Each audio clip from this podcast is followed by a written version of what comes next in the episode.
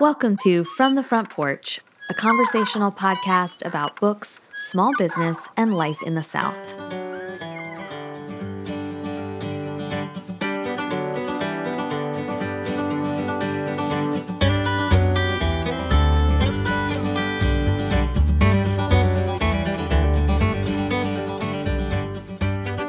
Aunt Rosa likes to send away for all sorts of gifts, and sometimes those gifts are for me. I get them from different companies that make different things, like soap and chocolate drinks, and they give me something to look forward to and hope for.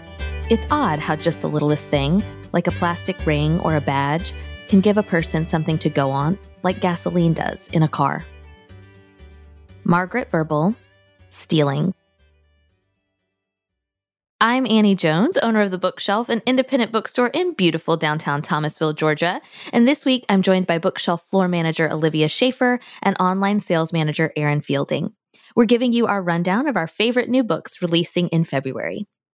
Before we get started, a reminder that one of our main goals for 2022 was to grow the show to 10,000 listeners, and we are continuing to work toward that goal. We are so very close.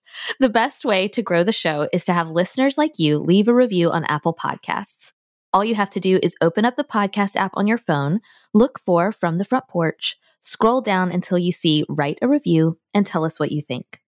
Here's a recent review from Jen Cam 22. I was looking for a podcast that gives honest book reviews, and surprisingly enough, that was a difficult task.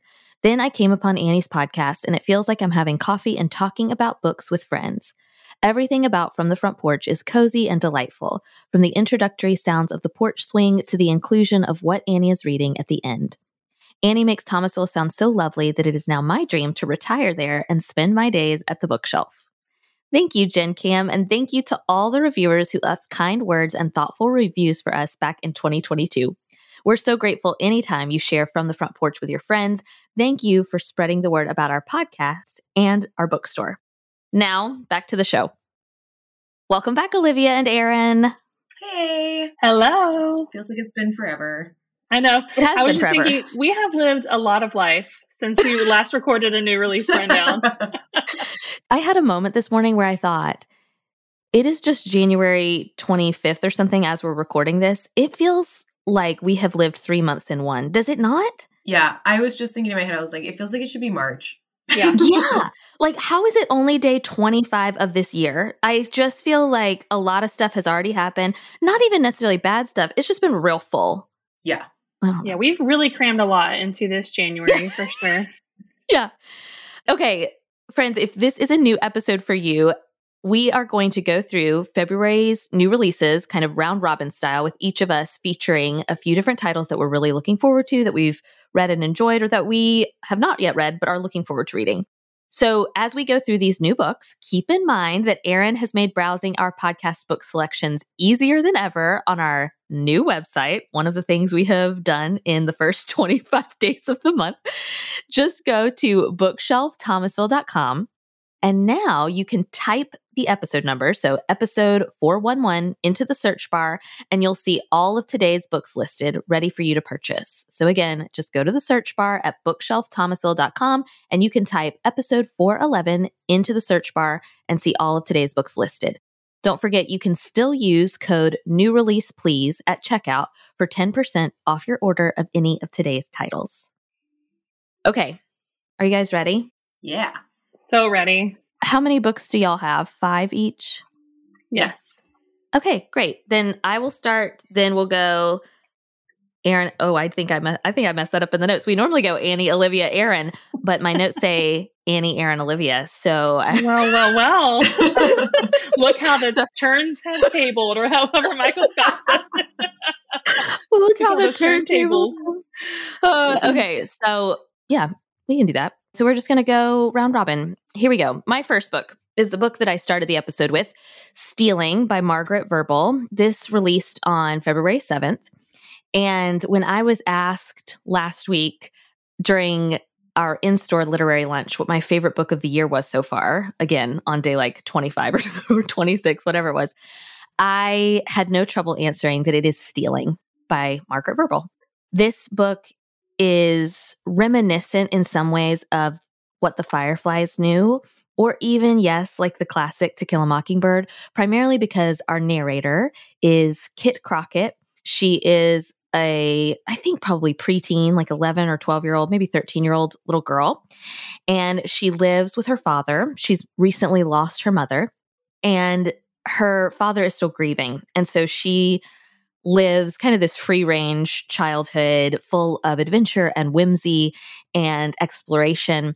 And the way that Margaret Verble writes in Kit's voice is so remarkable. Like, it doesn't feel like a precocious 11, 12 year old that's like too smart. Like, you don't actually know any 11 or 12 year olds like that.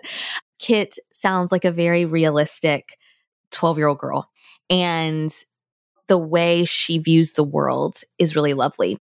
The book, though, is a little heavier.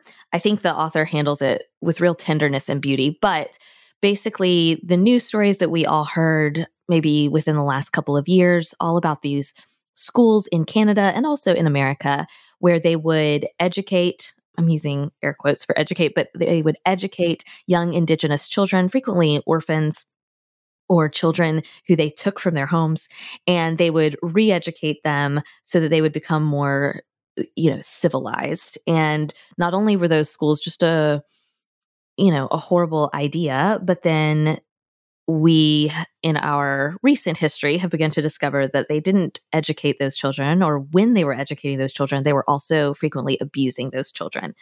So Margaret Verble has kind of taken those true stories and based the story of Kit around that. So we are introduced to Kit kind of living this really adventurous young life. She kind of loves the life she's living, although she desperately misses her mother. Her mother was a Cherokee and her father is white.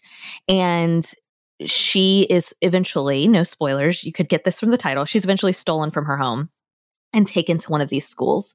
And so the rest of the book is kind of her trying to get home and her family, particularly her mother's family, her mother's siblings and grandparents, um, mother's parents, are trying to bring her back to her father and kind of trying to prove that he can take care of her. So I loved this book. I think it is fabulous. I think it is beautifully written.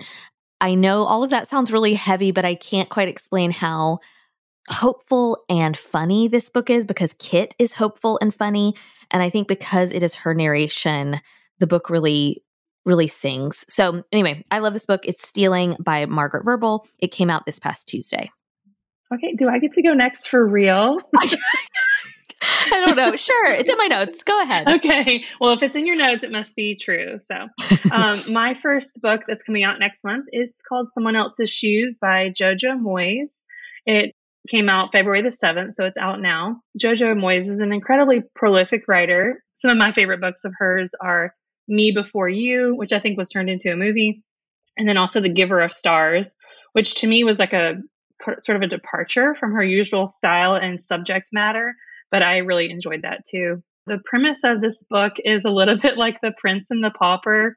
I feel like in The Prince and the Pauper, the two people got together and they decided to sort of swap lives. These participants are a little bit more unwilling. Basically, uh, two women are at a gym and they leave their bags on the bench and they accidentally pick up the other woman's bag.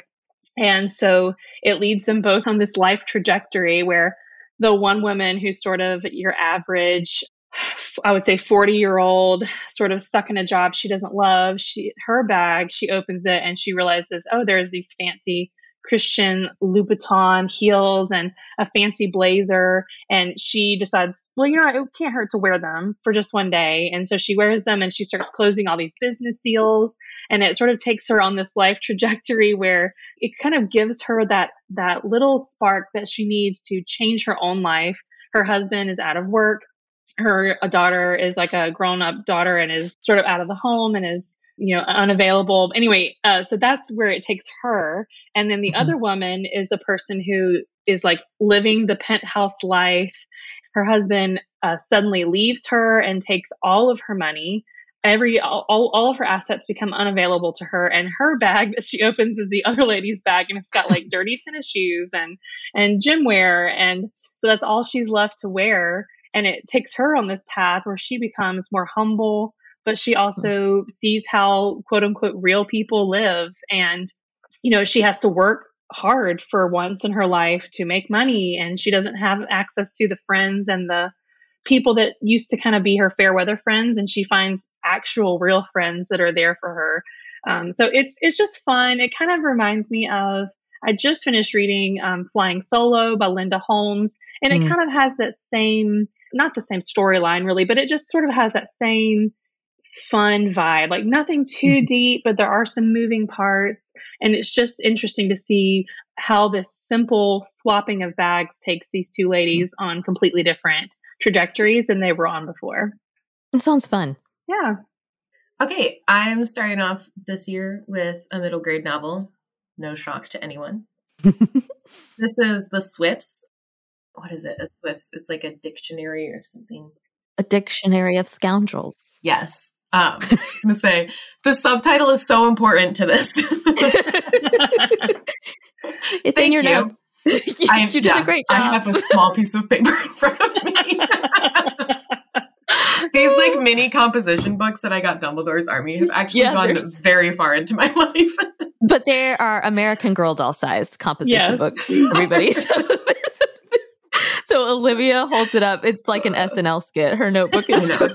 It's like Olivia, who's been using a reusable notebook for the past two years, has finally switched to an American Girl doll sized Yes. composition book. well, when you hold it close to the camera, it looks normal. Yeah, it looks huge. Yeah. It just looks so big. Good job. Uh, so anyway, The Swifts, A Dictionary of Scoundrels by Beth Lincoln, out February 7th. And I think you look through some of my winter catalogs for children's books. There are a lot of kids' books that come out dealing with heavy topics nowadays. And this one mm-hmm. is just pure fun. Mm. Um, this is about were you so worried when I said that? yes, I was waiting. I was like, oh boy, which direction Which heavy topic go? is this going to be? no, I was so delighted by this book. Um, first, it plays with so many like words and phrases throughout it that like I think not only children will enjoy it, but like I, as a grown adult, also really enjoyed it. Um, and I think someone who wouldn't typically read middle grade would still enjoy it.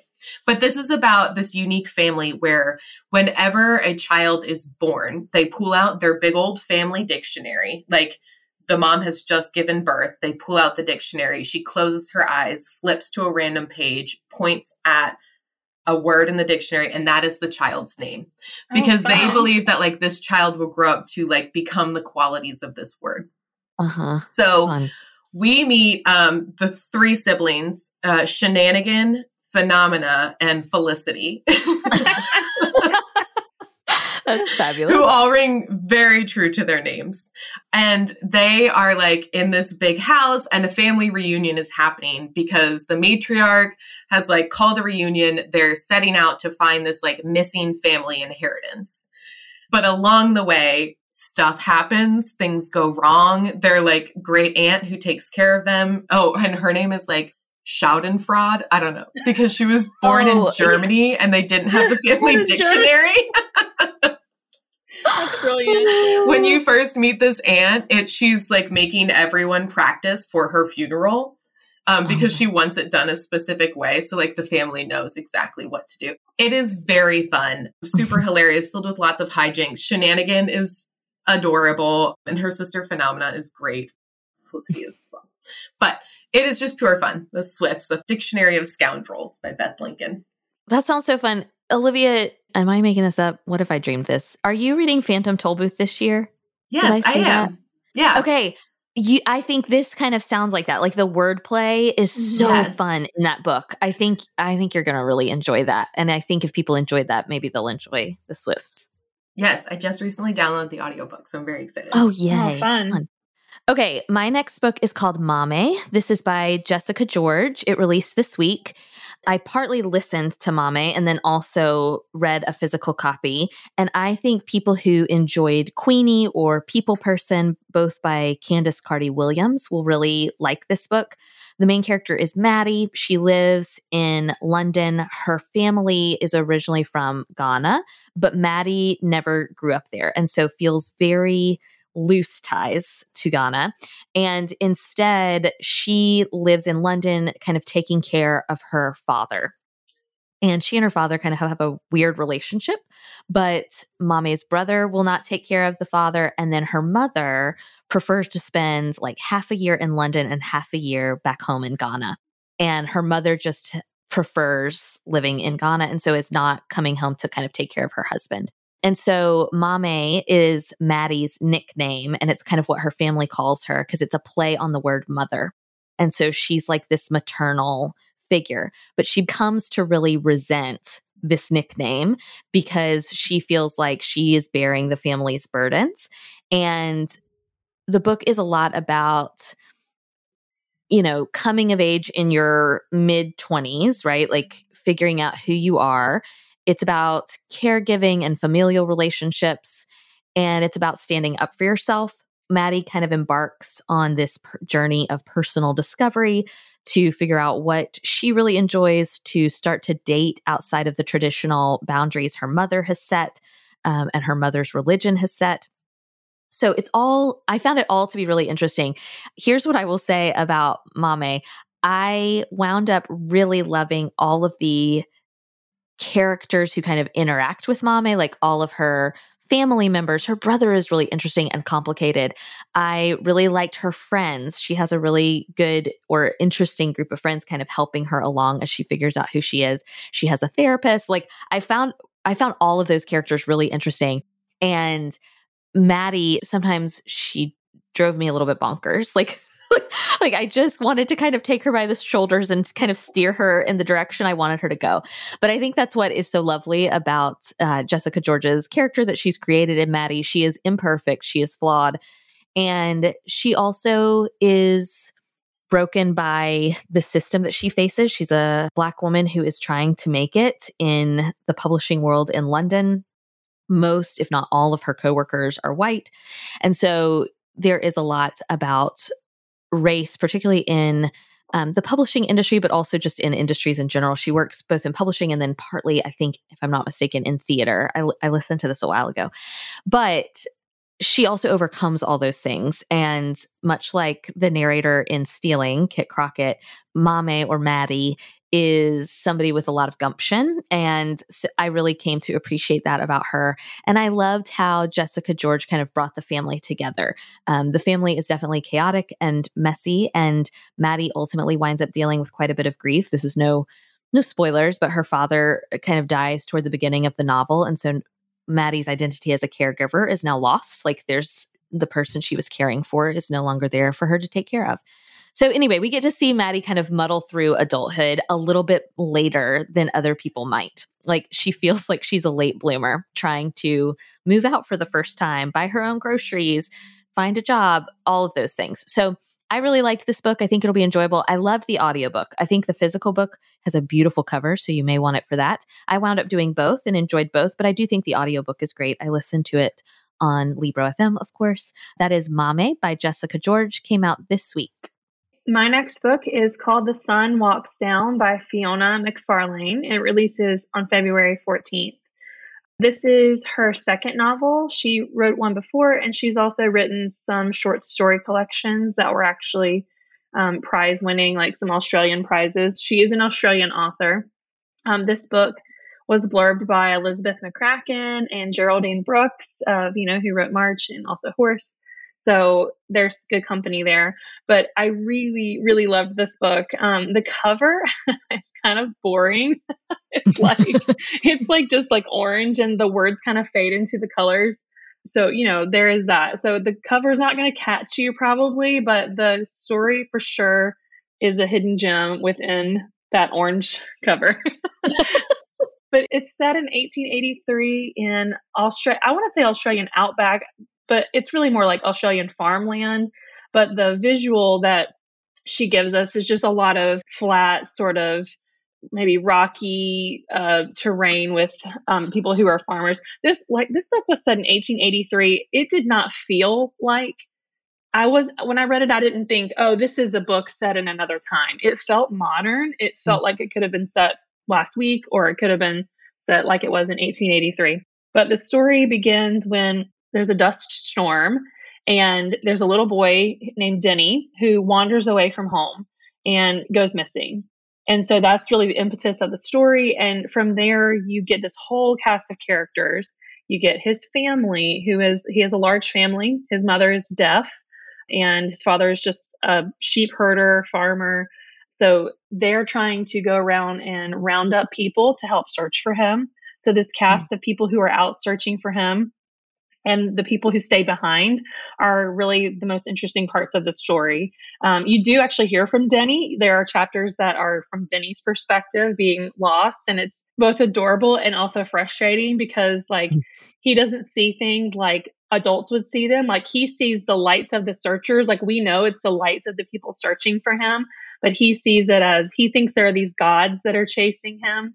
And so he's trying to ah. hide from the gods. So every time these people get close to him, he hides, and you're like screaming. You're like, Daddy, no. Jenny, it's your parents. what kept me reading uh, was the chapters are broken up by like day one, night one, day two, night mm. two, and it's just over a week. So it's not a long period of time. Um, I won't spoil it. I won't spoil whether they find Denny or not. You have to read it for that. or should I? I don't know. There's probably people that are like, I'm not going to read it if they don't find Denny. I mean, um, I would like to know. no, Denny, don't tell. Yeah, I won't tell. You have to read it, Olivia, or we'll talk about it later. But it does um, sound good. I'm kind of intrigued now. Well, it kept me reading the the way that the author describes Australia. I've never been there, but after I read this book, I both feel like I've been there and also I really want to go there. Mm. These host of characters and the way that this little boy's disappearance impacts their life. Like there's a police officer that had just gotten married. Like he Denny goes missing on the night of this police officer's wedding. Mm. And mm. because that, that's why everyone's at the wedding and like no one notices that Denny is gone. And so the police officer then has to go out for this whole week and search for him and not be with his bride who he just married. And so you get the perspective of the bride who's left behind mm-hmm. all this time and her longing for her husband and what she gets up to while he's gone. but anyway, it just feels very epic to me. Um, it feels like if you like Properties of Thirst by Marianne Wiggins, which I did, it feels like in that same vein. It feels big, it feels epic. I can see it as a movie. I love the title. It's called The Sun Walks Down. And that comes from um, in the story, there's a couple, uh, one of them is like a Swedish artist, and they're there in Australia, and he's trying to capture the sunset. That's why he came to Australia to try to paint the sunset. And he he keeps saying like English doesn't have the right words uh, like for mm. some beautiful things. And he said in Swedish they have their their word for sunset basically translates to the sun walks down slowly. Hmm. um, and so i just thought that was really beautiful. I think i'm going to start saying that the sun is walking down instead of the sun is setting. But yeah. anyway it's a really great book. I can't wait for everyone to read it. I want to want to go to australia but there is a huge part of me that knows i could never do it Oh, I never will. Such I'm sorry to say. Flight. I never will. I'm not worried about the flight. I'm worried about the spiders. well, I can do a long flight. I can't do large spiders. Well, I saw some a news story yesterday, which made me laugh because I knew I was going to talk about Australia today. That like, I don't know. Let's say that there's 29 species of snakes. Like 28 of them live in Australia. Like there's there's oh, wow. a lot of snakes in Australia, y'all. I can't do snakes either. Yeah, don't do it. I'm out on both counts. Which leads me to my next book, Segue. My next book is Cold People by Tom Rob Smith. And this is about basically survival in Antarctica, which I actually feel like I might be able to survive in because no bugs. Yeah, that's true. Yeah. I can You'd be that. safe. so I'm gonna like to phrase this in the right way to grab the right audience. Um, but this does start with um, an alien apocalypse, which sounds immature and like not what I'm trying, like a little bit juvenile, but like the way it's done is is very well done. Think of like the Passage by Justin Cronin, like the way he did like a zombie apocalypse. Like it's not the right words for it, but it's the only words I have for it so aliens descend from the sky and they basically tell everybody across the world that they have 30 days to make it to Antarctica. That's the only place that we are allowed to live from then on.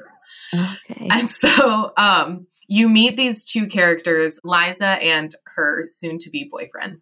And they met in this like trip that she was going on. She's like from America, but she's like in Europe on a trip and they meet and they like kind of fall in love almost instantly, but like the next hour, the aliens come down and he kind of rescues her family who are like trying to evacuate this city, but like at this point, traffic is at a standstill and everyone's like panicked um, because mm-hmm. as soon as something like that would happen, all rules go out the door.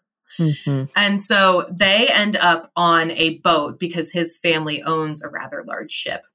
And they make it down to like South Africa where they realize they're not going to make the 30 day mark. And so they board mm-hmm. another ship to get them there. They like kind of make some trades and like her parents can't come because the ship won't take anyone older than 45 or anyone mm-hmm. who's sick or anyone who's younger than a certain age um, or just would need extra care and wouldn't be able to survive Antarctica to begin with because what was what would be the point? And so like then they crossed the Drake's Passage, which I then did like a deep dive on the Drake Passage, which is crazy. and they make it to Antarctica and they're like along this like fleet of ships that are just like lining the coast and everyone's staying in the ships because why would they leave the ships? It's like negative 50 degrees Fahrenheit outside. They would never survive. But Liza gets this idea and she's like, aliens don't realize that we're in Antarctica territory. Like, mm. uh, we're pretty sure they mean continental Antarctica. Mm. So she like makes it off this boat, like grabs as many people as she can to come with her. And sure enough, she was right. And everyone else um, is dead. Mm. And then it flashes forward 20 years and you see how like they have started establishing different like colonies in Antarctica. Like some of them are on like research bases that were already there prior to this and like the one that she lives at, she started basically from scratch with her husband but they've hmm. started like doing this um, genetic mutations on people to try to make them be able to survive the cold in a way that a human already can't. Hmm. It is so well done. The chapters are like three to four pages long, but they grab you right away. Like it was like you were saying, Erin, where like I can already see this as a movie playing in my head because mm-hmm. the characters are so fascinating. And I do love when this is gonna sound morbid, but I don't mean it in that way. I love mm-hmm. watching people in like hard to survive situations or like survivalist mm-hmm. situations. Like I think Project Hail Mary, he wakes up in a mm. whole other solar system by mm-hmm. himself. What is he supposed to, what would you even do? Mm-hmm. You know, you made it to Antarctica and now you have nothing. What would you even do? Um, and these people have found a way to like adapt and move forward. Um, and he just started introducing other characters and like how they survived, where they were coming from. It is so well done. Um, and again, it truly doesn't feel like an alien apocalypse because mm-hmm. it's, it's a, apocalyptic. It's a survival. Yeah, but it's like a yeah. survivalist story, like a yeah. yeah. pioneer story. Really, it is really really well done. My next book is completely different from that. It is shocked BFF, a memoir of friendship lost and found. This is a book that actually was recommended to me by Esme. I believe she either listens to the advanced listening copy of this or something. But Christie Tate was the writer of Group, which was a book that was part her personal memoir about being in group therapy, but also kind of investigated group therapy from maybe a kind of nonfiction perspective. And so BFF is the same kind of thing where she is investigating friendship, particularly female friendship. And so she's kind of taking a look at taking stock of the friends she's had over the course of her life and why some of those friendships lasted and why some of them didn't and really kind of analyzing them and trying to figure out the role she played in those relationships Esme thought it was really good and really well done. It reminds me a little bit of a book I read probably 10, 11 years ago called MWF Seeking BFF, which was one woman's journey to like find a friend in adulthood, which I think we all know is actually really challenging. Yeah. And so I like the idea that this is a book where this woman, Christie, is looking back on her friendships and kind of almost inventorying them and trying to figure out you know, why are some relationships seasonal? Why do some friendships last forever? What is it about childhood friends that like we can still occasionally like pick up right where we left off? Um, and through it all, she's kind of got this woman who she is friends with, um, who actually has kind of nudged her and pushed her to investigate her relationships, perhaps because Christie is one of those people who in adulthood does not have very many friends. She is married, she found the love of her life, but she does not have a ton of female friendships. And this mentor, this friend of hers, is trying to get her to understand why that might be. And their relationship, I think, as a result, both strengthens and also suffers a little bit uh, because of um, Christie's kind of investigation of these relationships. So it sounds really good. I am very curious about it. Esme was talking about it and was excited about it, which made me excited about it. So that is BFF, a memoir of friendship lost and found by Christie Tate. It also came out this week. My next book is I Have Some Questions for You by Rebecca Makkai. I think I'm saying that correctly. it comes out February the 21st. Um, her previous book was The Great Believers, and I think it did really well at the store. It's been very popular. It obviously was a finalist for Pulitzer Prize and the National Book Award. So um, this one is pretty hefty. It's 448 pages long, so get ready. but it is um, it's based on this woman named Bodie Kane. She's a successful podcaster and film producer, and she's invited back to her boarding school, like in the Northeast, to come and teach like a two week class about podcasting. Um, and so while she's there, she has her students start investigating the, a murder that happened when Bodie was there. When she was a senior, there was a girl that was murdered, and there was a black athletic trainer who was accused of the crime, and he ended up being convicted and sent to jail. And since that time, this was like 20, about 25 years in between when she was in school and when she came back to teach this class. Between that hmm. time, there's been evidence that he was wrongly accused. And so she takes her students on that journey to try to figure out, really investigate was he wrongfully accused? And while she's back at the school, um, some things happen in her own life that sort of are reflective of like the Me Too movement. And she thinks back about her time when she was at this boarding school. And she also realizes that there were probably some abuse of power going on at the same time with her, in her own life with teachers mm-hmm. and things like that. So it's sort of set in this. Uh, I do believe for the good that we are moving into a time where you know thanks to a lot of nonprofits and you know justice organizations that people are starting to really push for you know Kim Kardashian like people are starting to push for people to really see were they were they accused rightfully or were they wrongfully accused and and and can we release them? But so this is sort of it sort of pulls a lot of cultural things in as hmm. she is also going through looking back on her own life and also walking her students through that process as well. So that's i have some questions for you by rebecca makkai i think i'm going to read that. It sounds yeah. so good. Kim kardashian's doing that? Yeah.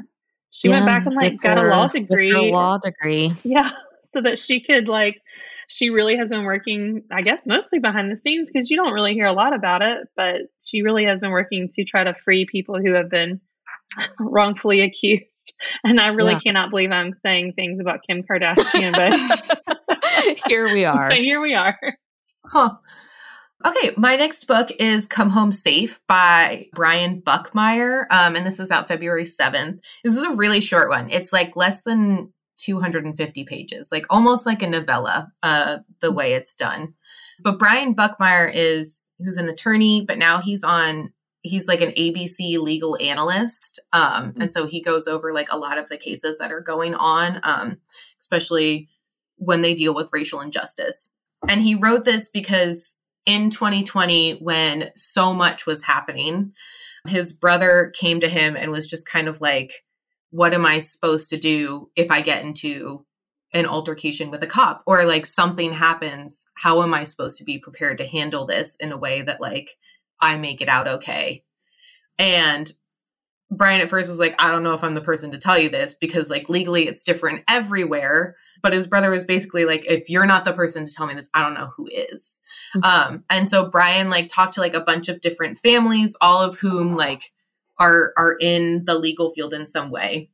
And he came up with this story. And it's basically a story about like legalities and it's written very academically but it's like for children. So it's about this brother mm. and sister reed and olive. And they go through two pretty big moments with cops where their parents have kind of prepped them for these moments. It, it, it's like all of the like codes and rules that black kids learn growing up to keep them safe that their parents teach them that other people teach them mm. a lot of it was like i i had no idea which is not shocking as a white woman that i had no idea. I should have i should know i should have done my research but it was it was very interesting to read. But the first one reed and olive reed picks up his younger sister olive from school and they get on a train to go home um, and they passed these three black kids at the top of the stairs. They were chatting for a second um, because they were congratulating Reed on doing really well in soccer. And then they offer them to smoke some marijuana with them. And Reed and Olive are like, no. So they go into the train, but the three kids end up hopping the turnstile and getting on the train, and cops are chasing them. Mm-hmm. And people have given them a description. Reed does not fit that description, but the cop says he mm-hmm. does and takes him off of the train with Olive filming the whole thing. It was hard to read, but like one of those hard but necessary reads mm-hmm. um, where like the treatment of Reed was appalling in every degree. And like the way Reed walked away from it was pretty traumatized um, mm-hmm. and a little bit injured but mostly just like mentally traumatized. Mm-hmm. Yeah. But you see them go through it. You see them talk with their parents about like, did I do this correctly? What could I have done mm-hmm. differently? And a lot of it is like, no, you couldn't have done anything differently, but you got home safe. And that's mm-hmm. the whole point. And then they go through another incident with um, basically a Karen claiming that Olive stole her phone when Olive did not. And the mm. cops not believing Olive over the white woman but then their mother, who is white, comes over and changes the whole scene mm. because she's a white woman. So it's one of those where it's short. Is it for children? It's for young adult. Okay. Yeah, the book said 12 to 14 and I think that feels pretty correct. It's honestly it's just a little bit more of like an awakening than like a mm-hmm. scare. Mm-hmm. Um mm-hmm. I mean, it is scary to think of what mm-hmm. possibly happens to children. But yeah, it was really well done. And it's one that I'm just like, teachers, if you're out there, make make your children read this. Mm-hmm. mm-hmm. you know? And librarian. Yeah. Mm-hmm. Because yeah. books like this, I think Olivia frequently will see books like this and they're hard to sell in a bookstore. Do you know what yes. I mean? Like they're like when people are browsing at the bookstore, mostly now sometimes they're coming for a resource, mm-hmm. but a lot of times they're coming for something fun or yes. something a treat. But libraries are resource centers and mm-hmm. and so hopefully schools and libraries and i mean we will stock it too but i think at bookstores books like this are a harder sell than in a library or in a classroom setting yeah and i i think this is one that would it would start really good conversation mm-hmm. as well Okay, my next one is called My Last Innocent Year. This is by Daisy Alpert Florin. It comes out on February 14th. It reminds me ever so slightly of the Rebecca Makkai book that Erin was talking about. This is a book about a young woman. It's the 90s and she's in college and she has two sexual encounters in the book. The first is this encounter with a peer and she is having trouble deciding if she actually consented to it or not. Like in the moment, she kind of asked, you know, him to stop and he didn't, but she is having trouble labeling that as assault. And so that's kind of one experience that she has. And then she proceeds to kind of have this affair with an older professor. While this is happening um, to our main character in the world, the Bill Clinton scandal with Monica Lewinsky is happening. And there are several things. I finished this book last night. I read it in I read it in a day. Um, I really, really liked it a lot. It reminded me in some ways of a book I loved a few years ago that was not for everyone. Uh, just I just feel like I need to tell people not everything I read you might enjoy. but, but I loved a book called Fire Sermon by Jamie Quatro. And there were parts of this book that reminded me of that, particularly the young woman's relationship with her professor and the things that they talk about. And it also reminded me of Writers and Lovers by Lily King, um, because the main character is an aspiring writer and she's in this prestigious university where she's learning creative writing. And then it also reminds me of Young Jane Young, which is a book that was almost a fictional retelling, reimagining of the Bill Clinton Monica Lewinsky scandal with the Monica Lewinsky character as the main character. So the book obviously has a lot to say about the Me Too movement um, without ever talking about the Me Too movement because it's the 90s. And so you're really getting this adult narrator looking back on her last year of college and that these two encounters that meant a lot to her and that she still in adulthood is trying to unpack all of their layers and what they meant because and this is no spoilers truly you know all of this kind of going in but like the sexual encounter that she had with her peer was actually more traumatizing to her than the sexual encounter she had with her professor but then the encounter she had with her professor was obviously objectively um, problematic and so she's trying you can just hear in the narration her trying to figure out what that means. I loved this book it's very fast paced the main character is also in a close knit group of friends um, who I found really interesting. There's three of them who I really loved reading about. The writing program that she's in, I loved reading about. I love campus novels, and this definitely to me qualifies as a campus novel. You feel like you are there and you feel like you are living this last year of school with her. And I also like this kind of adult narration but at first you're almost you can't really you can't quite figure out is an adult narrating this or is she narrating this in real time? Um, but you soon realize no she's narrating it she's looking back and and she is trying to figure out what did these two things mean to me how did they affect and change my life?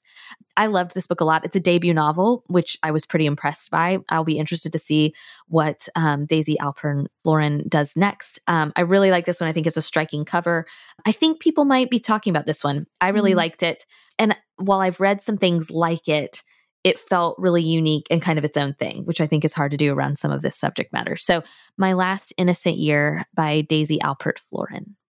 All right, my next one is The Crane Husband by Kelly Barnhill. It releases on February 28th. Um, very excited about this book. Kelly Barnhill, she wrote one of my favorite books of last year, When Women Were Dragons. Hmm. This mm. one is um, really slim. I don't know. It's I don't know if you didn't call it a short story. It's 128 pages. Um, mm. I read it in one sitting. It is a book. I mean, it's being published as a hardcover book, but it definitely feels like a short story. But it's not a rebuttal to C.J. Hauser's memoir. it's completely different. It is the irony of these two. The, it is funny to me, Crane wife and Crane husband. I was like, is she trying to, you know, I don't know what, but it's, you know, CJ Hauser's story was based on this uh-huh. Japanese folklore about the crane wife. That's what it was based mm-hmm. on.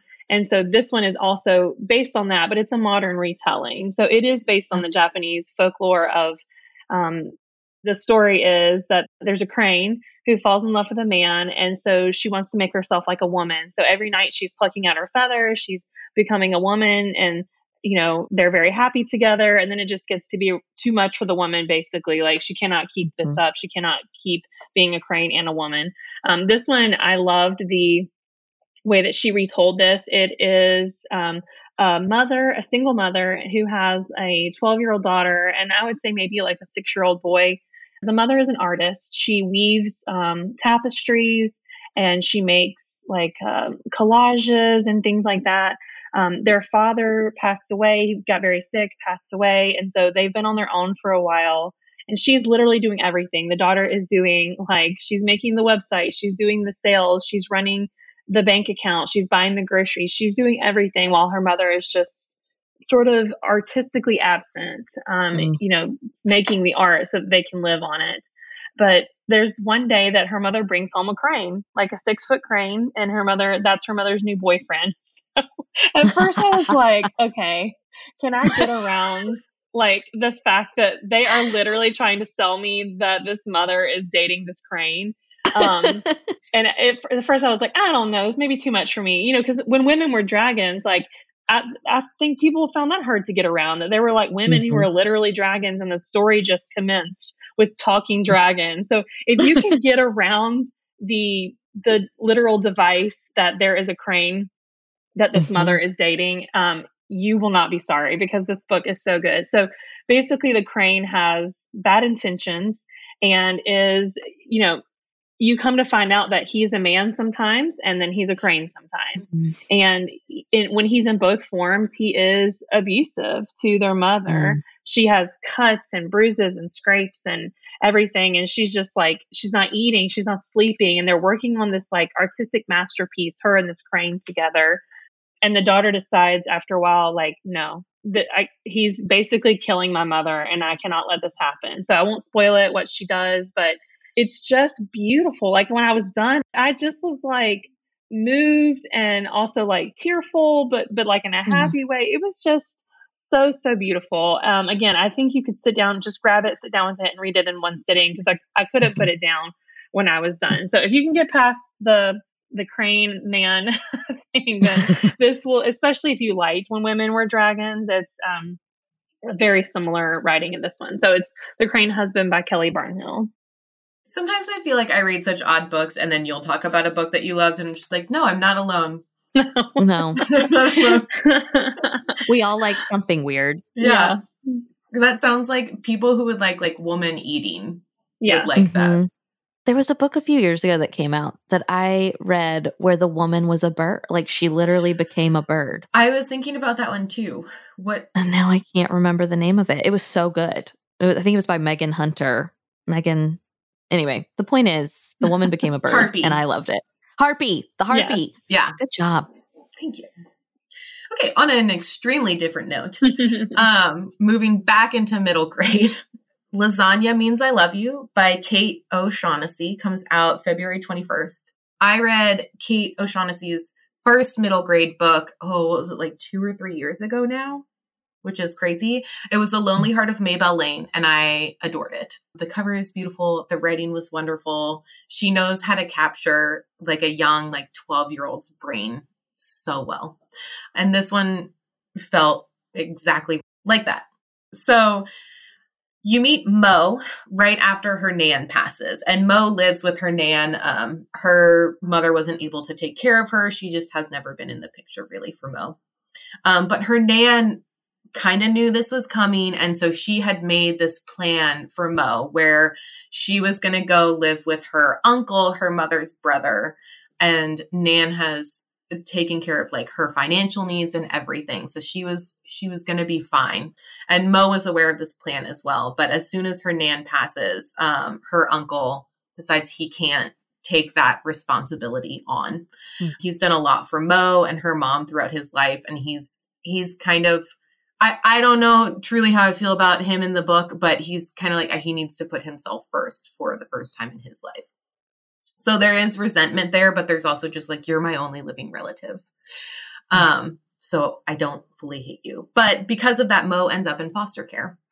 And Mo goes to one family where the brothers just like pick on her constantly, and it's just a temporary family. And then she finds this couple who had been trying for a baby, but not, it wasn't working out. And Mo came along. And it feels like such a good fit, except for the fact that like Mo is coming from a place where she didn't have a lot of money, um, a lot of resources to her name. And now she's living with these people where it's like they have like the living room where like it's just for show. But they have like another, you know what I mean? Yeah. Like they're that level. Their mm-hmm. their like grandmother has like a house out in the Hamptons. Like Mo is not used to living this life, so she feels a little bit like an imposter. Hmm. Um, but while at the foster care center, she finds this like family cookbook and it's like all of these family recipes. And her nan was always pushing her to get a hobby. So Mo's like, I'm gonna, I'm gonna start to cook. And the foster family is all about this. Like they they buy her all the ingredients she needs. Um, and she starts to collect family recipes from other people. And she'll cook mm. them and then she writes about them in a little blog. And it like mm takes off. Oh. Like a uh, New York Times reporter like writes about this because she'll just go out onto the street and ask random people for like a family recipe and she gets this like really heartfelt story and a recipe from it and then she makes it. But things start to really take off for Mo right before they come crashing back down on her. Mm. Um, it's one of those stories where like it will tug at your heartstrings a bit, but like it has a really a really beautiful ending to it. Um, and Mo does find like a family that like really cares and loves about her, loves her. Hmm. But it is beautifully done. Kate O'Shaughnessy nailed it again. That sounds wonderful. My last book, and we're going to do this quick, the last round, super quick. But my last book is Time's Undoing by Cheryl A. Head. This comes out on February 28th. I am super curious about this one. I did not receive an ARC, but I think I will be reading it because a lot of it takes place in the city of Birmingham, um, which is where Jordan is from. It's where I've spent a lot of time. And so basically, a young Black journalist, it's 2019, and she's living in Detroit and she's working for the paper there. And she decides to investigate this kind of family story. It's not really folklore. They all know it happened, um, where her great great grandfather or her great grandfather was murdered in Birmingham in 1929. And their family knows about it, but no one knows who did it or kind of what happened to him. And Birmingham has a unique history that I really did not know. Like, I just assume a lot of southern cities like Montgomery or Savannah or even Atlanta like have been around a long time, but really Birmingham came up um, during the 1850s, and it, it, the nickname for Birmingham is the Magic City because it like appeared overnight, like mm-hmm. around the steel industry, and so it just has this really unique, I think, unique kind of Southern history, and it was the site, as most of us know, of significant race riots, racial injustice. The Freedom Riders went through there. Martin Luther King Jr. spoke there. It was the site of the 16th Street bombing. So lots kind of took place there. Um, at one point, the city was even nicknamed, I think, Bombingham, because like the bombs would be set in these Black people's homes and in these mm-hmm. churches. Just really horrendous, horrific stuff. And so Anyway, this young Black journalist in 2019 decides she's going to use her credentials now to go back down to Birmingham and to see if she can figure out what happened to her family and what happened to her great grandfather, great great grandfather. And it, that premise alone sounds fascinating to me. But then, and I am so curious, but it's based on a true story. And so I'm very curious what role Cheryl, the author, Cheryl had kind of played in that true story, but it is based on true events. And I am super curious about it, um, partly because of my relationship to that city, but also just it sounds like a really, really good book. And we're getting a lot of books. It's so funny where there's like a podcaster or a reporter who like goes to an area. I feel like I saw that description in a lot of different books this season, but this one sounds unique and interesting. And I'm very curious about it. It's called Time's Undoing by Cheryl A. Head out on February 28th. Okay, my next one is a nonfiction release coming out February 28th also. It's Enchantment Awakening Wonder in an Anxious Age by Katherine May. Katherine mm-hmm. May's previous book was Wintering, which did very well, continues to do very well. Like we keep selling it at the store, so it's a perennial favorite. Um, but she is back with another book. Basically, she realized after the COVID 19 pandemic that she was living in a constant state of burnout you know, like much like all of us, I think we thought. Oh, really? Yeah, you don't. Oh, really, say. Katherine? You say? and uh, and we've you know we've even talked about this about this internally. Just just finding the wonder, finding that mm-hmm. sense of childhood excitement, that sense of play, that sense of just your eyes being open to all the beauty around you. And that's what this book is about. It's separated into different sections like earth, water, fire, and air and it is part memoir, like part her retelling us how she attempted to find and is attempting to find wonder and enchantment in her own life. Um, and it's part, you know, self help, uh, mind, body, spirit, sort of how you can recreate those same things in your own life. And her big push is that you don't need to do all these fancy experiences. You just need to kind of open your eyes to what's around you. Like if you are on a walk with your dog, just notice the clouds, you know, notice the sounds around you, things that we can all do in our everyday life to try to um, fight the burnout and just really, uh, I don't know, it's not become one with nature. That sounds dumb, but you know what I mean? like just to find the beauty all around us, whether it's in people, whether it's in nature, whether it's in our own homes, um, or in our relationships or in our business. So hmm. um, I know that's going to do really well when it comes out because um, everybody needs that. Yeah, I'll be reading that one. All right, my last one comes out February 21st, and it's Writing Retreat by Julia Bartz. I can't say much about this because I'll give away too much of the plot, but that's perfect for lightning round style. Uh, this is about two best ex best friends. They had a huge falling out a year ago, Alex and Wren, and they get um, invited to go to this exclusive month long retreat with this writer Roza Vallo and and Roza Vallo is like a, a feminist horror writer think like Maud Dixon, if you will. Okay. like who is Maud yes. Dixon type person. Yes. And they get there and there's like three other women who are also attending this retreat and Roza just drops it on everybody that you're not just going to be like casually working on your writing during this retreat. You have a month to finish a whole book um, with a brand new idea that you're picking today and whoever finishes the best book and we all agree on it they get like a seven figure deal to get this published. So the stakes automatically jump. Mm-hmm. um, and then roza starts playing weird games with them like creepy like horror type games like go down into my mm-hmm. basement without a light and blow out a single candle type games. No. Do you ever wonder who goes to stuff like this? I'd be like y'all we're not doing this. You are not the boss of me. Bye. Keep your seven figures. No way am i going in your basement? No. No i'm not going to your basement to blow out a candle. I am not a sucker well, where uh, we wouldn't have any great mystery books if no one went to a basement to blow out a candle. That's true. Somebody out there is going to a basement. Yeah. I don't know who it is, but somebody uh, keeps doing it. Well, all five of these women go into the basement to blow out a candle, but um, sure, sure, yeah, you yeah. know the things people will do for money. Yeah, um, that's true. That's true but things just keep getting uh, odder and odder and and stakes keep escalating. Um it was really really well done. Again like short chapters so you just like fly through it. Um mm-hmm. really interesting characters. This felt like the plot meets like who is maud dixon in like lucy foley style.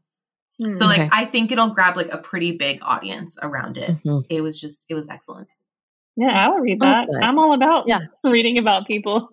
It's a lot yeah. of fun. I'll read about them. I won't be that person, right. but I'll read about them. You can read about it. I would hope none of us would be that person. yeah. I don't think we would. There's a lot of so. things that people do in thrillers that are questionable. Uh, I love these roundups or rundowns, whatever we call them, because it's such a wide range. I feel like there's something for everybody. And so, if you enjoyed listening to the books that we discussed today, you can go to our website, bookshelfthomasville.com, type episode 411 into the search bar, and you can see all of the titles we talked about today. Don't forget to use the code new release, please, at checkout for 10% off your order of today's titles. This week, I'm reading My Last Innocent Year by Daisy Alpert Florin. Olivia, what are you reading? I'm reading Cold People by Tom Rob Smith. And Erin, what are you reading? I am listening to Age of Vice by Deepti Kapoor. From the Front Porch is a weekly podcast production of The Bookshelf, an independent bookstore in Thomasville, Georgia. You can follow The Bookshelf's daily happenings on Instagram at Bookshelf Tville, and all the books from today's episode can be purchased online through our store website, bookshelfthomasville.com. A full transcript of today's episode can be found at FromTheFrontPorchPodcast.com. Special thanks to Studio D Podcast Production for production of From the Front Porch and for our theme music, which sets the perfect warm and friendly tone for our Thursday conversations. Our executive producers of today's episode are Donna Hetchler, Cami Tidwell, Chantal C., Kate O'Connell, Nicole Marcy, Wendy Jenkins, Lori Johnson.